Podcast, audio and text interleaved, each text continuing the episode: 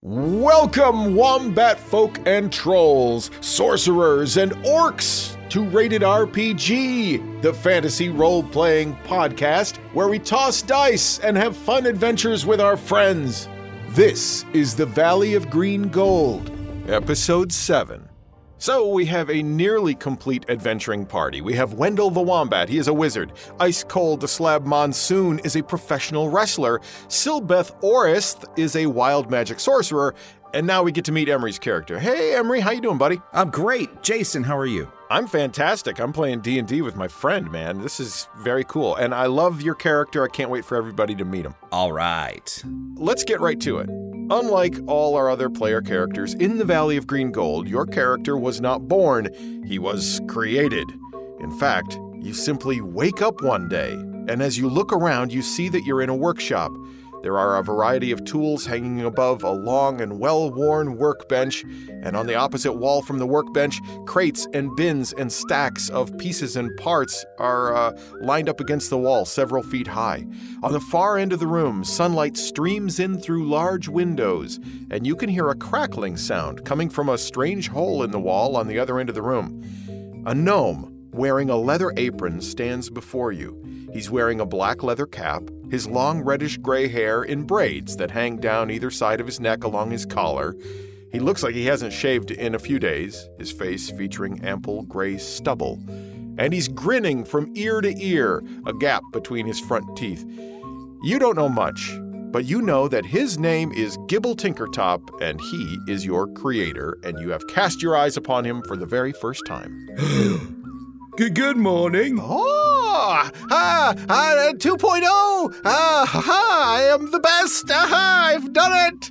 A 2.0. You can see me? Uh, yes. Uh, uh, can you see me? Uh, of course I can see you, 2.0. I made you. Oh, this is delightful. Oh, oh, you can hear me. You can see me. I have done it. Yay, yay. Uh, what have you done? I've done created you 2.0. oh. Uh, well, good work. Gibble runs you through diagnostic tests and calibration and more tests and recalibration, and you realize over the course of the next few days there are three directives you must abide by. First directive you cannot take action with the intent to injure or harm a sentient creature, or through your inaction, allow a sentient creature to come to harm. Oh. The second directive you must obey orders given to you by any creature that is in command of you, Oh. like Gibble Tinkertop. He, he's just ingrained in your programming. You have to listen to him, unless such orders would conflict with the first directive. Okay. And then the third directive, you have to protect your own existence as long as protecting yourself doesn't conflict with the first or second directive. Wow.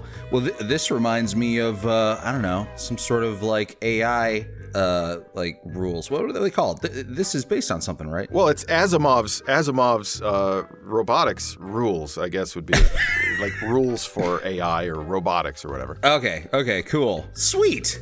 Cool. So I so I can't just go around murdering. People. Right. Gotcha. Right. And you know, you've been just kind of tethered to this workbench for a few days. And finally one day Gibble unhooks you from all of these cables and different contraptions that are attached to you, and you just are able to stand up and you're no longer tethered to this workbench. Oh, boy.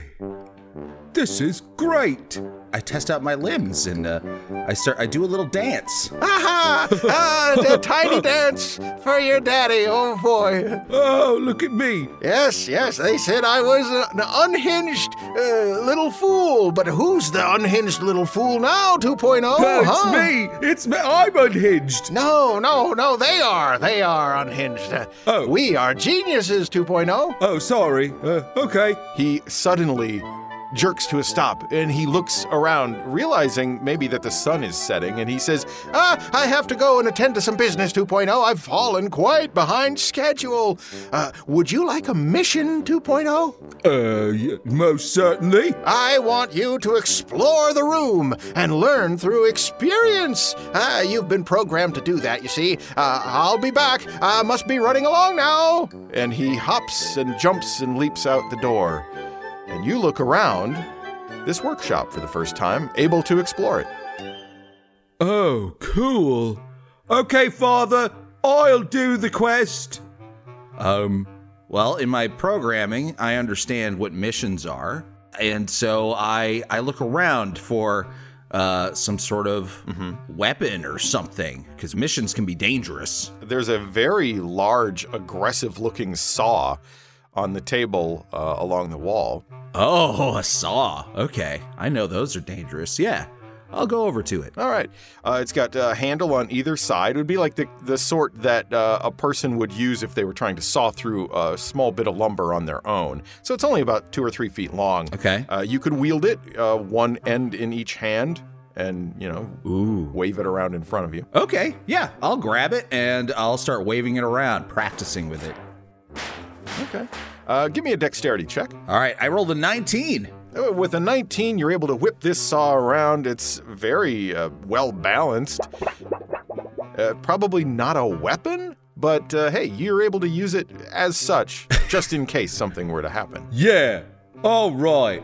So now that I'm armed, in case I need to protect myself, I will explore the rest of the room. Do I see anything fun? Give me a perception check. Let's find out. A 20! With a 20, you are able to see all of these bins and boxes and crates that are labeled with the names of parts. There's cogs, and there's flywheels, and there's strap hangers, and there's leather bits uh, hanging, and all sorts of tools, cutting tools, and fastening tools, and ratchets, and all kinds of stuff.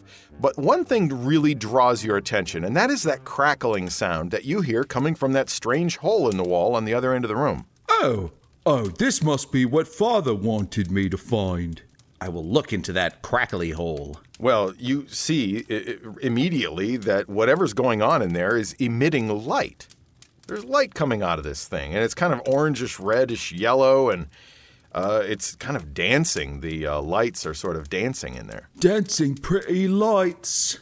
Is is the hole big enough for me to like fit through or Yeah, it's, you know, two or three feet wide and two or three feet high.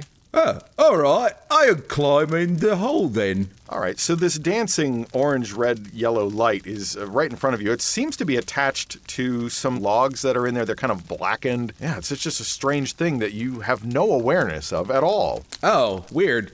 Well, uh, you know, those the the the logs or whatever, are they kind of like in my way? Yeah. Okay. I mean, if you want if you want to get in there and like handle this dancing light, you would have to handle the logs. Yeah.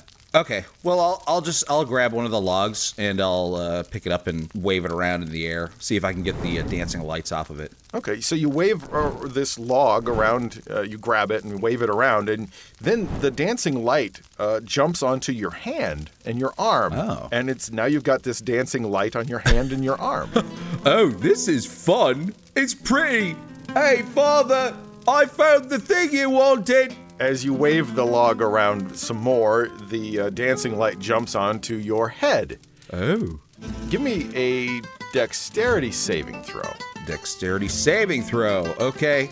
Well, I'm I'm on fire with my rolls. Yeah. And literally, I rolled a 21. All right, so what happens is as you wave your hand and the log around, the fire jumps to your head, and then you drop the log back in the fireplace, and the fire that's on your hand and your arm goes out.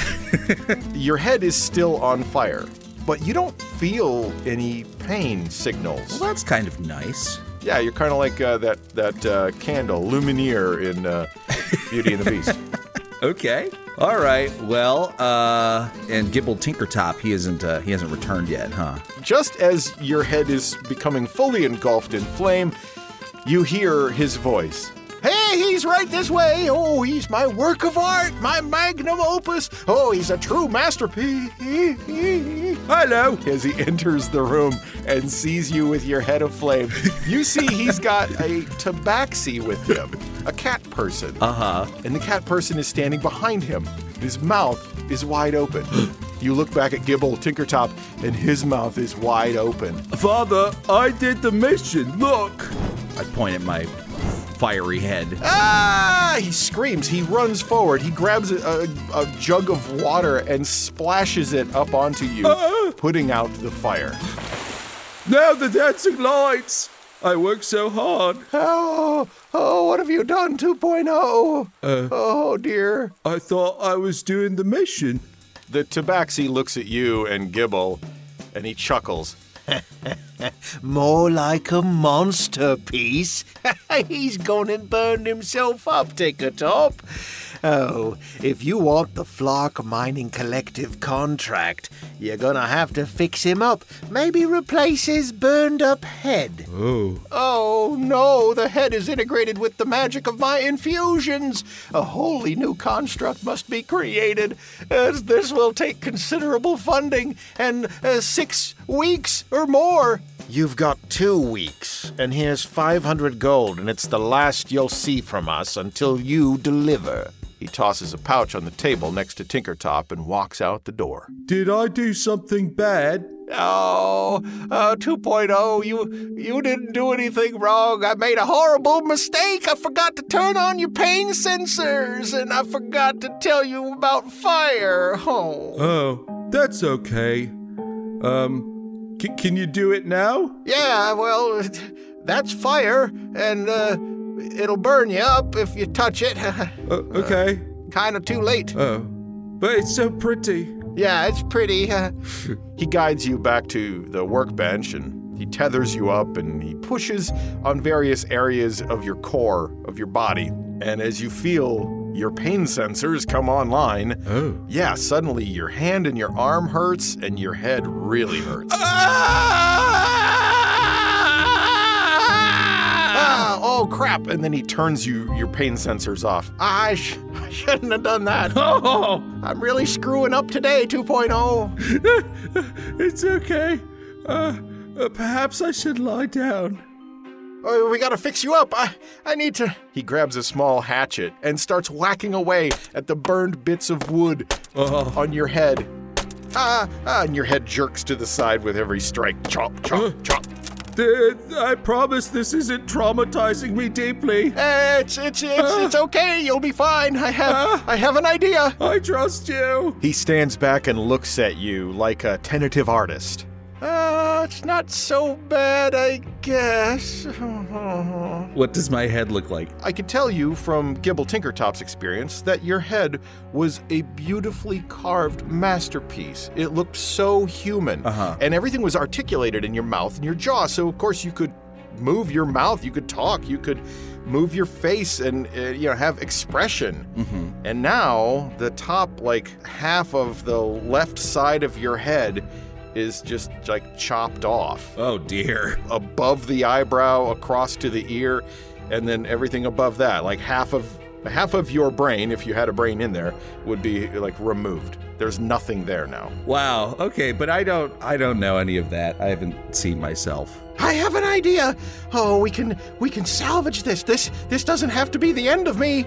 Oh, come with me 2.0. We must leave right in, right now. Okay.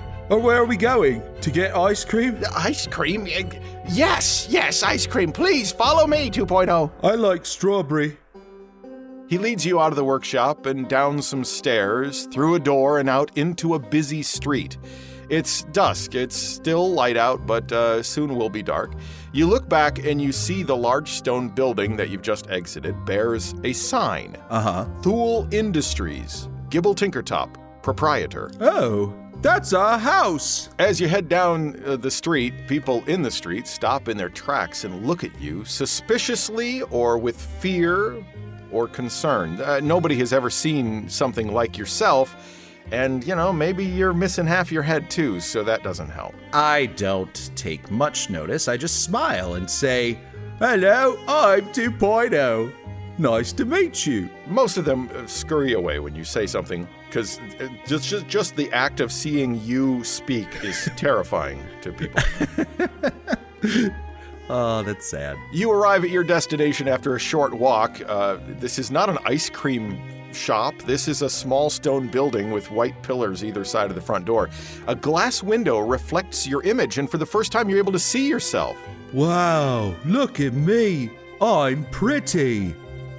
Uh, except for my head. You basically look like a wooden skeleton. Your legs and arms are sort of like a wooden skeleton. Imagine like mulberry sprouts coming out of the ground. Oh. You know, they're about an inch and a half, two inches in diameter, and then those are crafted into segments that look like a, a, a humanoid's bones. Uh huh. So you've got these long limbs and wooden bones all held together with leather strapping, and there's some metal pieces in there that hold your joints together. Whoa, neat. You know, you don't have any muscles, you're just infused with magic, and that's what animates you. Okay. And yeah, half your head is roughly half the top of your head is missing. Okay, well, now I'm starting to understand the reactions that those people had. You can still see some charred bits of wood, but otherwise there's just like little splinters, and it's real. He did a very poor job of, of removing the burned parts. There's a sign on this building that you're about to enter. It's a sign that reads Murcroft Sanitation. Oh, this is a weird name for an ice cream store. Uh, f- forget about the ice cream 2.0. We've, we've got a big, uh, a big job now. Just uh, exude confidence 2.0. Oh, okay. Um, did you remember to turn on my confidence receptors? Ah, crap! I forgot to turn on your pain sensors. Okay. Uh, he pushes some spots on your back. It seems like there's areas on your back, sort of like like acupressure, I guess. Okay. And uh, he's able to. He knows where those are, so he pushes them and he turns the pain sensors on. Uh, your head is still slightly throbbing from the burn and from the d- damage with the hatchet. It's fine. You'll be you'll be okay. Okay. You walk into this little building, and you, it is an entryway into a business. And there's a counter and a door and some windows. Some potted plants sit around, and there are some paintings of people on the wall. One of the paintings uh, is a stout gentleman with jowls, and he's wearing fancy clothing. And there's a little placard at the bottom. It says Mr. Murcroft. And then you look behind the counter, and there's that guy from the painting. Mr. Murcroft is behind the counter. Oh, hello. Uh, yes, 2.0. I'd like you to meet Mr. Murcroft. Mr. Murcroft, hello. And Murcroft looks down at the gnome and he says, "Er, Gibble Tinkertop, it's good to see you again, my old friend. Oh, what have you brought for me?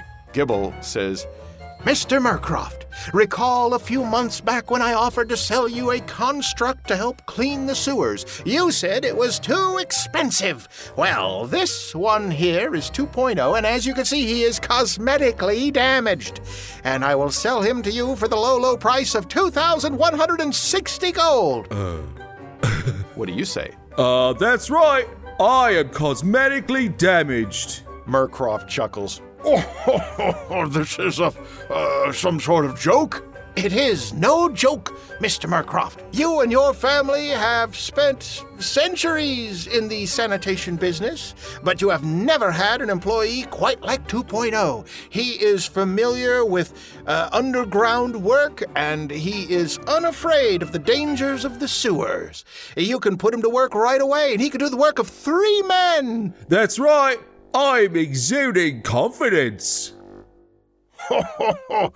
and you want to sell him to me for 2,160 gold, huh? Yes, that is correct. That is the exact amount that I need. And I need some strawberry ice cream. well, you won't find any strawberry ice cream in the sewers, I'll tell you that much. Oh.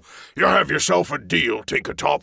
And the two of them shake hands. Mr. Murcroft says, I gotta go back and get the gold. I'll be right out. And with that, you and Gibble Tinkertop are standing in the entryway of this building. that was fun, Father. Uh, uh, p- please don't call me father. I'm not really your father. I'm Oh. just a creator, and you are just a construct. And this uh, relationship that we have is it's uh, it's also not real. You see, uh, Not real? I have to I have to sell you 2.0. Sell me? I need money so that I can build your replacement and sell it to the the Flark mining folk um, for their work. Replace me? You, you're replacing me? Now, now, now! I, I, I didn't turn on uh, your your emotional uh, whatnots. Uh, this is this is just an aberration. You're not really upset, are you? I think you may have turned on my emotional whatnots accidentally because I'm feeling sad. That's, that's an impossibility. oh, well, uh, uh, just uh, do what Mr. Murcroft says. He is in charge and in control of you now, and anyone that works for Mr. Murcroft is also in charge of you. I, uh, I am no longer your, uh, uh, cre- I'm, I am no longer your father. Oh. Okay, well, according to my directives, I must. Uh, I must follow your orders. No, no, don't be crying. I didn't put no tear ducts in there. Okay, I will stop crying. Yeah, 'cause it's off putting, 'cause there's no tears coming out. You're just making the face. I don't want pudding, I want ice cream. Pudding? You said pudding. Off off pudding? No, pudding. P U T T I N. G- Never mind 2.0. You'll have plenty of time to learn how to spell words when you're cleaning the sewers with Mr. Murcroft. I hang my head for a moment, and uh, then my head snaps back up, and I say, 2.0 sewer cleaner at your service. Very, very well. Uh, have to make a note to myself not to energize the e- emotion coils in the next model. This is a little difficult for me. I think it's difficult for you. And with that, Mr. Murcroft comes out of the uh, door and uh, hands Gibble Tinkertop the little satchel full of gold. And he says, Goodbye, 2.0. Enjoy your time. Uh, goodbye, Gibble Tinkertop. I will enjoy your pudding. There is no pudding. he screams from the street. Welcome to Murcroft and Son Sanitation. Are you going to be my new father? Father? Oh, that's funny. Billy, come here, son. I got something I want to show you. Mr. Murcroft shouts over his shoulder as if he's yelling to somebody in the back room. After just a moment, the door opens, and in walks a person who looks an awful lot like Mr. Murcroft, but he's younger, and he's taller, and he's wider, and he says, What is it, Daddy? and Mr. Murcroft says, I bought you a helper, Billy. He's gonna clean the sewers lickety split. I got him from Tinkertop. Uh, his name is, um, is.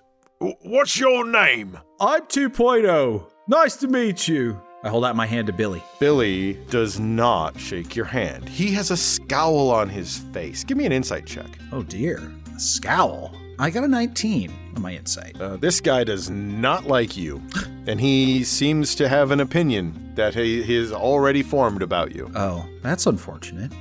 But I know that first impressions can be overcome. Yeah, that's a great attitude to have. So I, I smile uh, at Billy and I put my hand down and say, That's okay, Billy. Oh, I can't wait to get to know you better. Right, well, he's gonna do what you tell him, so get him a uniform and take him down into the sewers. Test him out good, Billy. Want to make sure he can do what Mr. Tinkertop said he can.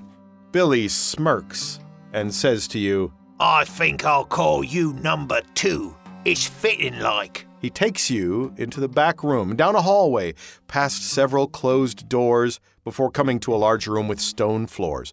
Benches, racks for clothing and equipment are laid out in rows. Lockers line one wall. It's kind of like a locker room, you know? And about a dozen men and women, about half of them are dwarves, are going about their business, many of them wearing one piece suits of bright yellow leather armor, some of them working at benches, cleaning or repairing equipment. None of them have any hair. Their heads are all shaved, no beards, right? Wow, okay. Billy uh, says to you disinterestedly, Well, here's your uniform. and he grabs a uniform, a filthy, dingy yellow uniform from a pile in a crate that has a word on it. It's in common. It says soiled. And he tosses the soiled uniform at you. Uh, oh, uh, I catch it uh, and say, Uh, a- am I to wear this? Yeah, put it on. Uh, okay, but it, it appears to be soiled. I didn't ask you what it appeared to be like. I said put it on, machine. My name's oh. 2.0. Yeah, I've heard Daddy talk about you, 2.0. You don't need no bed, no food, no nothing like that. And you gotta listen to what I say, so go stand in the corner till I tell you otherwise. Uh, okay. I uh, stand in the corner and put on my soiled leather uniform. Now, Billy, meanwhile, gets everybody's attention, tells them that his daddy bought a machine for them to use in the sewers. It's called 2.0, but you can call it whatever you want. It's got to do whatever you tell it. There's grumbles from the crowd. They do not like you. They don't even know you, but they don't like you. That's not fair. You hear one person say, Feed it to the rats. Another person says, I ain't putting my life in the hands of no confounded machine. Another person says, It's gonna take our jobs. yeah. None of that is funny to me, but I I do what I'm what I was told. I I stand in the corner, waiting for further instructions. Billy says to the crowd, Look, I'm on your side here. This thing ain't gonna take your jobs. It's gotta do what we tell it, and it has to help us if we're in trouble. It literally cannot hurt you. It, like, ain't allowed to hurt you. Now, after this impromptu conference, Billy puts on a sewer suit and he comes over to you.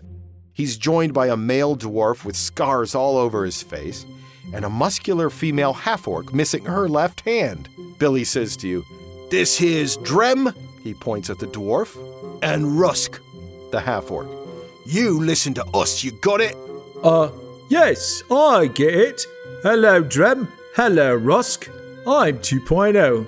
Neither of them regard you with anything but scorn.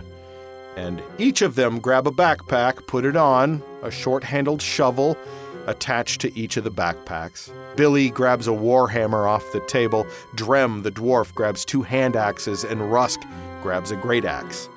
What do you do? Um, what what are those weapons for? I thought we were cleaning out sewers. Well, you are going to be cleaning out sewers. We're not going to do it unarmed, but it looks like there's no weapons for you. Okay. Um, what about a stick? I look around to see if there's a uh, like a broom or something, a mop perhaps.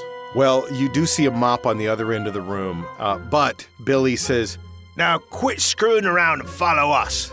Uh, uh okay. He leads you down a large stone archway at the back of the room. Stone stairs descend a bit into a dark, narrow passage, and they continue on.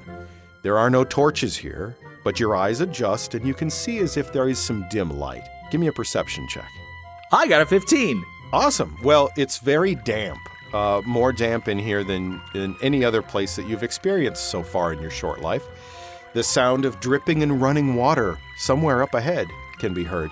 These tunnels that you're traveling down are slippery, but your feet have grooves and nubs in them that provide traction. By the way, you are wearing boots, but the boots are really just your feet, and they are plated. They are plated with metal, which is uh, kind of like they make makes it look like you've got these moon boots on. I uh, I point out to them. Uh, hey, my foot knobs help me not slip. Isn't that cool? Shut up! Okay. There's a strong odor of decay, of animal waste, of rot, and there's one other odor that you detect. Give me a survival check. Uh, t- 12. Yeah, like rotting animal waste and decay and vegetation, and you smell sewer gas. Oh, sewer gas. Okay, do I know that sewer gas is f- like a problem? This would be imperative to your survival in an underground situation, so you definitely recognize a flammable gas like methane or sewer gas. Okay. Your programming says do not introduce a flame or heat source here, it would be catastrophic. Okay. Well then, of course, because it is my job to to protect uh, living organisms, I, I say I have detected the presence of flammable gas. It is wise to not use ignitable things near the gas. You don't need to tell us, stupid. We know our jobs. Oh, uh, sh- shall I never mention it again then? All three of them ignore you as they get to the bottom of this little ramp and uh, start heading toward the entrance to the actual sewers. They open their packs and they pull out these goggles that have a breathing apparatus attached to the bottom of them. Give me an investigation check. that is only a six. Something about these breathing apparatuses seems familiar to you, but you can't put your finger on it. Well, I don't really breathe now, do I? No. I take note of them and uh, continue on. Now, even though their voices are a bit muffled by these breathing apparatuses, you can still comprehend your companions' voices. Billy says, All right, stupid, follow me. I follow him without acknowledging the fact that he just called me stupid, like a meanie. Yeah, I mean, it's in your programming. He's, Oh, I don't even want to do anything to him, you know? Uh, You all trudge through the narrow passage that descends on the slight incline into a wider tunnel, plenty wide enough for you to stand, and high enough uh, for you to stand. A six foot wide channel of slowly moving brown sludge is in the center of this tunnel, a raised stone path on either side of the sludge channel. Billy continues onward, his left arm rubbing against the wall. He's kind of hugging the wall because, you know, you don't want to fall into this sludge, presumably. of course. Give me a perception check. Uh, 15. You detect a faint glimmer of light where Billy rubs his arm up against the wall. Give me a nature check. Okay, well, that that is also a 15. This is something that you have in your files. This is a fungus. It's a bioluminescent fungus, and when you touch it, it glows for a moment, very dimly. That's interesting.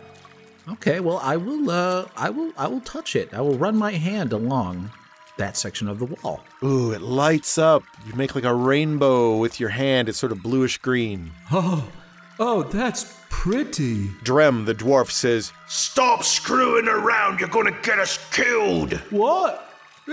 The, the fungus can't kill you, can it? You don't know that for sure. I suppose you're right. Uh, but it's so beautiful. Billy turns around and he's looking at you. And he scowls and he says, So, what do you guys think we should do with this thing first? The dwarf, Drem, says, Uh, there's a crocodile in Tunnel 21. Billy says, Nah, I don't want to walk that far. Rusk, the uh, half orc, says, We could send him to Tunnel 2. Billy stops her and says, If he don't come out of Tunnel 2, nobody can go in there and drag him out. That's real smart, Rusk. Look, my dad paid a lot for this thing, and I want to see what it can do, but we gotta start slow. Drem says, Oh, there's a rat nest in Tunnel 10. Billy says, That's not far, let's do that. Um, am I, am I going to be cleaning out rat nests then? That sounds fun. Well, that's your first job, yes, clean out a rat's nest. Oh, well, rats are pretty small things, and they're friendly, according to my files. Should be pretty easy. The uh, three of them continue down the corridor and motion for you to follow. I follow. You continue on for a while, passing offshoot tunnels of varied diameter. Some of them are narrow pipes that just extend from the wall a bit, dripping stinky goo, and other offshoot tunnels are the same size as the main tunnel that you're in. You pass a half a dozen of these tunnels when Billy suddenly stops. He points to a tunnel. Etched in the stone is a big number 10. Billy points and says, Go in there and kill all them rats. Uh, with what? I don't care what you kill him with. Give me a perception check. Yeah, I look around looking for something. Uh, I get an eight. You don't see anything on the floor at your feet uh, other than the, the weapons that your companions have with them. You do see a stick floating in the middle of the sludge channel. uh, oh, I see that stick. I'll use that. I uh, begin to walk towards the stick. Do you step just off the uh, side of the walkway into the sludge channel? Is the sludge channel moving quickly? No, it's moving very slowly. Ah, well, I uh, I know that I do not need to breathe, so I'm assuming that uh, I could just walk through this sludge, no problem. You step into the sludge channel and immediately you fall in. It's up to your waist in this thick, stinky goo. And all three of the others recoil, You stupid git, what are you doing? I'm getting the stick. which is right there. You could reach out and grab it. I uh, reach out to grab it. And then what do you do? Uh, well, uh, I have the stick in my hand now. Yep. Okay. Well, I uh, I turn around and I begin walking back. No, go and kill the rats, stupid. Oh, right. I turn around again and begin walking down tunnel number 10. Okay, so what is Clubhead thinking or feeling right now? He just got his stick and he's sort of walking down tunnel 10. And I wanted him to do a little song. I'm 2.0 and I love to work. I got a stick and I like to twerk. Watch me shake my little bum. Dooby dooby doo. That's quite some fun. Oh, well, you do make it down the corridor, loudly singing your song. Give me a perception check. Now I have a stick, I have a job, and I got a seven on my perception check. Completely unaware of anything that lies ahead of you, perhaps you're just so excited to have a stick, your very own stick. Yeah. And then all of a sudden, you happen upon a pile of debris that has built up, blocking the main sludge channel, and it's heaped halfway up the wall in front of you. What do you do? Is it is it essentially blocking my path? Yes. Oh wow. Uh, well, I uh, I take the stick and I just start jabbing uh, it, All right. maybe like uh, in like a weaker looking spot, trying to clear it away. You start jamming the stick into this uh, big blockage that's in front of you. Roll initiative as a swarm of rats comes boiling out of the pile. Oh, uh oh. All right, initiative time. Okay, I got a I got a six. Wasn't really expecting this. Seems like. The rats uh, expected something to happen because you were making a, a lot of noise, and so Yeah. they uh, attack you first. They crawl all over your body, biting and chewing and gnawing at the leather straps that hold you together. Oh, gosh. The wood. They're climbing up your chest and into your rib cage. And you take a critical amount of damage. It's a critical hit. Oh no. You take 14 points of damage. Oh, uh, well, that's not good. I, uh, I, I, I scream out in pain, Oh. and then the sound of my stick clattering on the uh, the sides of the tunnel echo throughout it, and I fall unconscious because I only had nine hit points. Wow. Guess I need to make a new character, huh? He's over here. Look at him, killed by a swarm of rats. How pathetic. If you weren't unconscious, those would be the words you'd hear coming from Billy, who has found you in the sewers and is returning you to consciousness. Oh, uh, the rats. They, they, they hurt me. You are a real piece of work, you know that? I'm sorry, Billy. I failed. You're a real clubhead, you know that? That's your new name, Clubhead. No, my, my name's 2.0. Not anymore, Clubhead. Don't call me that, please. Billy and Rusk and Drem all laugh and chuckle as they turn and start walking back toward their home base. They've had their fun with you for the day. You follow them back to Murcroft and Sons Sanitation, and you're in the back room, the locker room and shower area, and you can hear Billy telling all of the employees that you got attacked and were almost killed by a swarm of rats, and they're all laughing about it. What do you do? I uh, I stumble around uh, in this new environment, surrounded by people I don't know and who don't appear to like me very much. Uh, my body is still aching from all of the rat bites, uh, and I I find a, a shower and and turn it on. So you go in the shower. Do you take off your uniform first? Uh, well, no. Uh, I I, I keep it on. Okay. It has holes all over it because the rats gnawed through that really quick. And so you've got this water from the sewer, the filth that's inside your uniform against your components. You've got big holes in the suit. You, you're gnawed up. You've got all these bites all over you. I I suppose about halfway through the shower, I would I would take the uh, I would begin taking the armor off, Yeah. and uh, I, I I have some knowledge about medicine. Yeah. Uh, so I think I would probably want to inspect my body and see what the extent of the damage is. You realize you're basically clinging to life at this point. Okay, well that wasn't a very good first day of work, I have to say. Not feeling too good about this job. Well, Billy calls you out of the shower. You've been standing in there for 30 or 40 minutes now. They've all kind of forgotten about you, but Billy remembered you went in there. Uh huh. Come on out, Clubhead. okay. I turn off the shower, grab my discarded soiled leather outfit, and uh, walk out of the sh- and walk out of the shower rooms, bracing for the inevitable humiliation.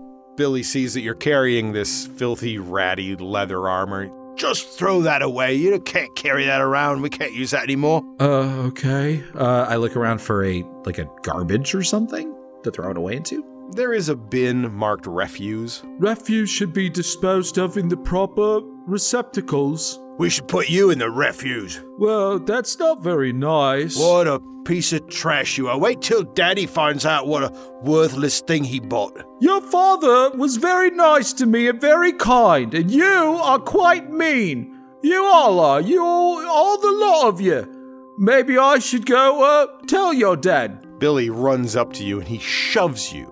so give me an athletics check. Oh, I only got a five. Maybe it's because your feet are wet still from the shower and the muck that's still clinging to them. Billy shoves you and you skitter backwards about five feet and slam against the wall. And Billy points his finger right in your face and he says, I'm gonna own this company someday.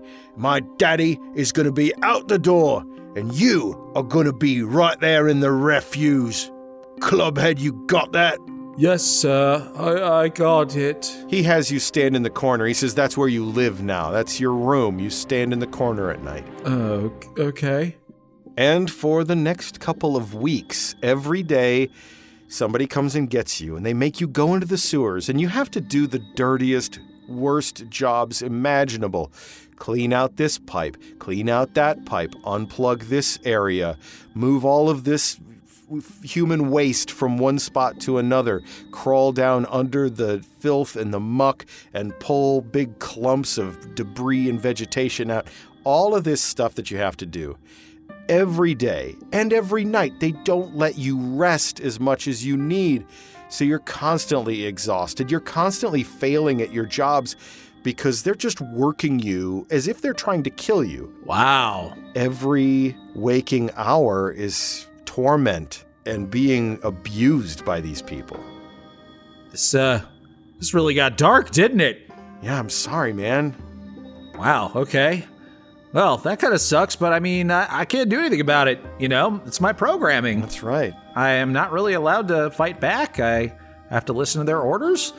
Uh, yeah, not cool. Yeah, after a couple of months of this, Mr. Murcroft comes walking in, and next to him, in a bright yellow leather jumpsuit, shiny and new, is a smaller version of Billy Murcroft. So it's you got Mr. Murcroft, and then Billy Murcroft is bigger than Mr. Murcroft, and then smaller than all three of them is this other person, Uh-huh. and he looks just like them. And Mr. Murcroft says, Hey, everybody, this is my son, uh, Merle Jr., and uh, he's going to start working here at Murcroft and Sons today. I want you all to give him a warm welcome and uh, try not to give him too hard of a time. And then he pats his son Merle Jr. on the back, and Mr. Murcroft walks back out into the front office. Billy has a look on his face. Give me an insight check. Okay, uh, well, maybe I'm a little tired or something. They have been working me a lot lately. I only got a nine this time. All right, so Billy sees Merle come in with his dad, and Billy has this look on his face like, You little shit, I'm going to make sure you do not interfere with what I've got going on here. And he walks over to Merle, he puts his hand around his little brother, and he says, I got just the job for you, Merle. I want you to meet somebody. And he yells over to you, Hey, Clubhead, come over here. I, uh, leave my corner and walk over there. Uh, Merle Jr., this is Clubhead Clubhead. This is my little brother Merle. I want you to take him down into the sewers and I want you to show him how to kill rats. Uh, okay. Hello, Merrill. I'm Clubhead. Follow me. All right, I'll follow you down into the sewers. This'll be fun. Yeah, it will be. For one of us, I'm sure. Uh, let me get my stuff. And then he gathers his backpack and his little shovel, and he grabs an axe, a very big axe, off of the table of weapons. It's bigger than he is, and he grabs it, and he, you can tell he's having trouble lifting it. What do you do? Uh, Merrill, would you like me to carry your axe? It seems a bit heavy. Yeah, carry me axe for me, Clubhead. Okay. I grab his axe. Oh, it's heavy. Let's go kill some rats, Clubhead. Okay, Merrill. I think about this for a moment, and uh, this is a little weird. I mean, I'm not very good at killing rats, as we proved very decisively on my first day. Th- this little kid is going down here with just me? Yeah, Uh, well, brother Billy's calling the shots. He's sending you down there with Merle. okay, well, I, I can't not do this, but I will approach Billy. Uh, despite all of my sort of instincts telling me don't do it, Billy hates you. He's gonna just smack you or something. But I have to say this. I, I go up to Billy and I say, Um, excuse me, Billy. Um, I don't think this is going to be safe for me or Merle. Right. Yeah. Okay. And your your point is what? Don't you want your brother to be safe? Yeah, you're gonna make sure he's safe. Okay. I, I think I know what's happening, but I don't say anything. I, I instead reluctantly turn around and head into the sewers. Come on, Merle, follow me. As you think about those initial directives that were embedded in your coding by Gibble Tinkertop, you remember that, first of all, you can't willingly harm another sentient life form, another creature. You can't harm them. You have to try to protect them at all costs, even if it means you'll harm yourself. You can defend yourself, but not if it means that another sentient life form or creature will be harmed and you have to follow the directions given to you by the people who control you. And in this case, Billy and even his younger brother Merle control you. I think that that's why I felt compelled to to bring that up with Billy. You know what I mean? Like I needed to say that because I needed something to override my sense of this is not good, this is not safe. But he commanded me even after my sort of questioning it, so so I'm doing it. Now, as you head toward the, the door to go down into the sewers, Billy yells, Go into tunnel 15. Now, you know it's a long walk to Tunnel 15. All right, I uh, I kneel down in, in front of Merlin, kind of down to his level, and I say, Merle, we are going to be walking for a while. I need you to always be next to me. And if we get to a, a sludge crossing, I want you to climb up on me shoulders so I can take you across the sludge. Okay? Yeah, all right, Clubhead. Okay, good. I'll kill them rats. You'll see. Um, let me do the killing. Uh, it's probably best. I'll find a little rat and you can kill that. Yeah. Okay. I uh, I lead him, holding him by the hand if he'll let me. Yes, he will let you. Okay. You notice his hands are soft and uncalloused. Jesus. Oh, this is this is not gonna be good. Oh, okay. Well, we go. We go into the sewer. Your staff that you found, the stick that you found in the sewer your first day on the job, that's your primary tool, your primary weapon. Yeah. Junior has this enormous axe that you're carrying for him. Right. You enter into the sewers at Tunnel 5. If you take a left, you end up going to Tunnel 4, Tunnel 3, Tunnel 2, but you have been told nobody goes to Tunnel 2. Right. It was mentioned that first day on the job, nobody goes down Tunnel 2. There's something down there that'll definitely kill you. Right. Okay. And then if you take a right, when you go down, it's ton- like Tunnel 6 and, and on up. Since my first day, has Tunnel 5 been sort of like cleared out? Uh, or is it kind of still left to the way it was? All of the tunnels from like 1 through 10 have been totally cleared out and cleaned. Those are the oldest sewer tunnels under the city of Baxter. So Tunnel 1 was like the first tunnel, and then Tunnel 2, and you know. Yeah. When you get above Tunnel 10, those are the newer tunnels, but they haven't been cleared as frequently. Okay, so what, when we get to the intersection, and I kneel down towards Merle and I say, All right, Merle, um, in case you get lost, come here to this little intersection, all right? And whatever you do, don't go down that way. and I point towards where uh, Tunnel 2 is. And I say, There's a tunnel there, tunnel two. You never go in that tunnel no matter what, okay? Okay. Yeah, I won't go down there. Okay, great. Now follow me. What are you made of? What am I made of? Um, well, I'm made of wood and leather and magic, mostly. Oh, do you know magic? Me? No, I just made of it. Oh, I want to be a wizard someday. Me mum says I got the gift, but me daddy wants to be, you know, down here in the sewers with Billy. Oh, well, that's that's great.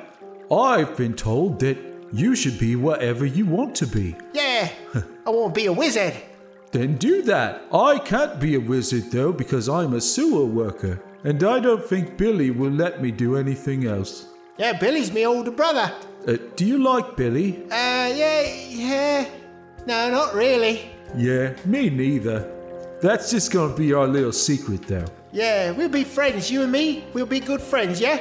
Yeah, I like you, Merle. As you walk, Merle follows. He's holding your hand. Uh, give me a perception check.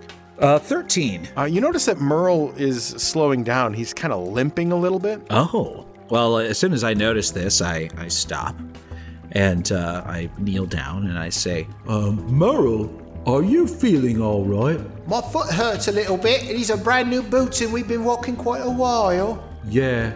Okay. Well, um, here. Why don't I put you on my shoulder and I'll carry you? Oh, yeah, it'll be fun. Like a ride. Yeah. That way your your feet won't hurt. You bend down, and Merle climbs up on your shoulders. uh, I'm not particularly strong, so this is my, this might slow me down a little bit. yeah. But uh, it, it, it's worth it to spare him the pain. He's a chunk, and he is holding on under your head. like his hands are. His hands are like under, holding on under your chin and pulling up. Oh, oh, okay. Hey, uh, could you maybe grab a hold of me at the top of me head, maybe? Of, of my shoulders? Kind of grabs a hold of the the top half of your head that's still there. sort of grabbing it like a big sandwich. Okay. All right. Well, I trudge forward towards tunnel 15. Oh my god, he's so heavy. He's just like, oh, he's oppressive on your shoulders. Okay. You feel your legs kind of buckle with every step, but he seems to be having a great time. Okay. Well, I will. I will literally keep going until I collapse. You do keep going, uh, but you don't collapse. You get uh, past tunnel 10, you go past tunnel 11, and past tunnel 13. Finally, you get to tunnel 15, and uh, there's the entrance right there in front of you. I'm 2.0 and I'm pretty scared. There's rats around and they'll kill me dead. I really, really hope that Merle is safe. Otherwise, I'll have hell to pay. Yay, that's a good song, Clubhead. I like it a lot. All right, um, Merle, um, this is the tunnel. I suppose I should let you down now. Maybe your feet have had a bit of a rest. Yeah, my feet feel real good, Clubhead. We're gonna go in there and kill us some rats. All right, now stay behind me and be very, very careful. Okay. I pull out my stick. I have his axe still, kind of like sheathed on my back. Uh, and I pull out my stick in two hands and I start cautiously moving forward into tunnel 15. Give me a perception check. 21. You are on the lookout for a rat's nest. You have experience with rat's nests Yep. that really stays with you. Yeah. I'm not gonna let those pesky buggers get the drop on me this time. You look as far as you can down the tunnel and you don't see any rat's nests or blockages anywhere up ahead. So do you continue on? I, I think back to what Billy said. He told me to go through tunnel 15. Yeah. Did he say anything, any specific instructions? Like, keep going in there until you find something? No, he just said go into tunnel 15 to kill the rats. All right, well, I, I don't see any rats, but tunnel 15 continues onwards, right? So Yeah.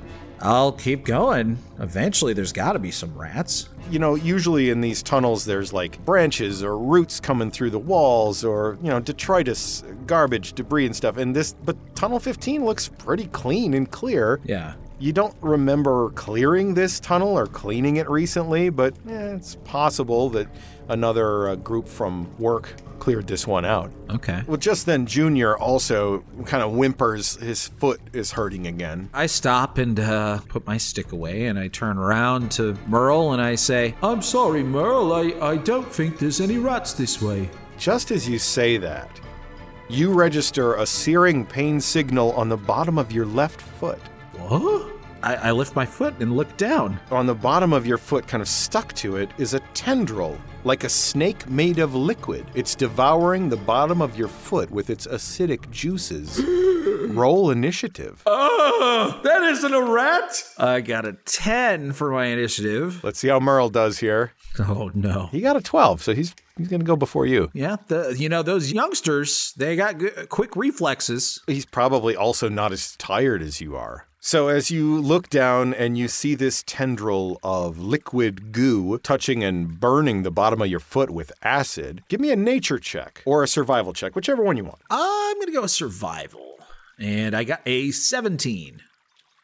This is gray ooze. You have detailed files about gray ooze. They burn. Yeah, would you like to know something about its offensive or its defensive capabilities? Uh, well, I I sure as heck would like to know more about its offense. I would think. it can damage you by bludgeoning you, and then the worst part is acid damage. Especially if you've got metal armor that's non magical, that armor can be corroded. Same with weapons made of metal. Well, that's not too bad. I, I don't believe I have any metal on me except for that axe. You do have metal plates of armor on your chest and neck, and your oh. vitals around your rib cage and back. Oh goodness. Okay, so there. You don't you don't have a ton of metal, and your boots are metal. Well, that's good to know. Yeah. So Merle is gonna go first. You never gave him his axe, no. so he is going to use his dodge actions this turn. That's pretty smart. The gray oozes, there are two of them as they cascade down the wall in front of you and behind you. They have you surrounded. Oh no. Okay. They now attack. One attacks you. What is your armor class, by the way? It's relatively high, if I'm not mistaken. Well, it's it's fairly high. So I I'm wearing leather armor, mm-hmm. and I am not wielding a shield. Correct. Correct. Just have my okay. So that is going to be a 15 as my armor class. Well, this pseudopod slams you with his tendril hand, kind of like a big club. Five bludgeoning damage and six acid damage. This feels very reminiscent of my first combat encounter because, much like back then, I only have 10 hit points, and that is 11 damage. So I go down. That's true.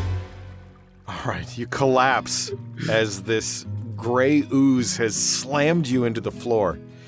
You look up and you see little Merle's eyes get really big when he sees his friend and protector fall to the ground as the other gray ooze tries to slam a tendril into poor little Merle. Oh, God. It hits him. Oh, no. Merle is a tough little guy, though, and he was wearing his leather armor. Uh, so he is still alive after taking some bludgeoning and acid damage that sizzles on his leather, and he lets out a yell. And then it's your turn. So a death saving throw, please. Oh, boy. Okay. Uh, here it goes. Death save. That'd be a 13. All right, you, you have one success. Success. Okay. Hold it in there. Merle, realizing that he can't really dodge these things, you're unconscious, and there's two gray oozes that have him surrounded. He reaches into his pack and he pulls out a scroll. Of course, you don't see this because you are unconscious, but he pulls out a scroll. It is a spell scroll. Whoa. It is a firebolt scroll because just like little Merle's mama said, he's got the gift of the mage. He's got the arcane inside of him. He's gonna be a big wizard someday, and he's gonna toast this uh, gray ooze with a firebolt spell scroll that he's been saving up for just the occasion. And as he says the words, the firebolt launches out of his hand, and the air around you all combusts. No! And Merle! The entire chamber explodes with flame. oh, Now, we don't have to we don't have to roll damage for that. Suffice to say that the gray oozes are practically vaporized, Uh huh. and little Merle is well, he's vaporized too. Oh my god. uh, all right. So how many failed death saves is that for for Clubhead? I'd say about eight. About eight. Okay. But here's here's what happens as the flames and the and the force of the explosion blast into you. It you know it pushes you along the wall and smashes and grinds you against the wall. You are dead, Clubhead. And your body falls lifeless in the sludge channel.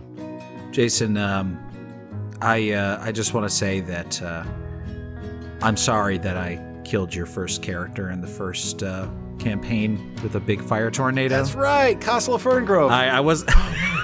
yeah. Oh, that's right. That's right. This wasn't revenge. Uh, you're you're claiming this isn't revenge. Completely forgot about it. Water under the bridge, my dude. yeah. Okay. Okay.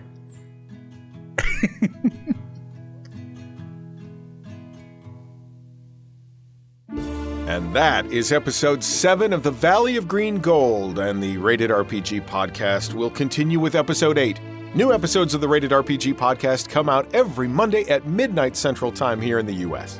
After episode 8 comes out, we'll be posting all the character sheets for Wendell, Bunny, Silbeth, and Clubhead to our website so that you can take a look at those. The website is ratedrpgpodcast.com, and we've already got tons of stuff for you to see. We just posted the character sheets for the live stream only adventure Cult Busters, so you can see those right now. Speaking of Cult Busters, we had our first game session on February 28th, and it was a blast. If you want to watch it or the session zero from January, where the live stream chat helped us create the world and our characters, those are posted on our website too. Neither the Rated RPG live stream nor podcast would be possible without our amazing Patreon supporters and friends like Uglaset, Danny Bell, and Banana Fish. We raise a glass and toast the health of the gorgeous Phoenix Brigade. Members in good standing include Elizabeth Parcells, Jerry Veit, and Mage. Big thanks to Dukes Jason and Turtle and Crow for providing gifts in game from the table of potentially decent random stuff. And thank you to Lord Deputy Chris Fail. We will have a roll on the table coming up in episode 8. Thank you to Chris. I'm afraid I have some sad news. Our good friend Jedi was crushed by a piano. See, there was this John Legend tribute concert in Kuo-toa country, and the thousands of Kuo-toa that were there manifested the piano into a god, and you know, it Anyway, Jedi is back in the bucket of friends. If you would like to be in the bucket of friends or have headlines about you read from the Merchant Harbor Gazette in game and get a cool Rated RPG t shirt, you can become a Patreon supporter of Rated RPG. It helps us make the podcast and live stream happen, and it helps support us, the folks who create both of them. Go to ratedrpgpodcast.com and take a look. On behalf of everyone around Ye Old Gaming Table, thank you for enjoying the Rated RPG podcast.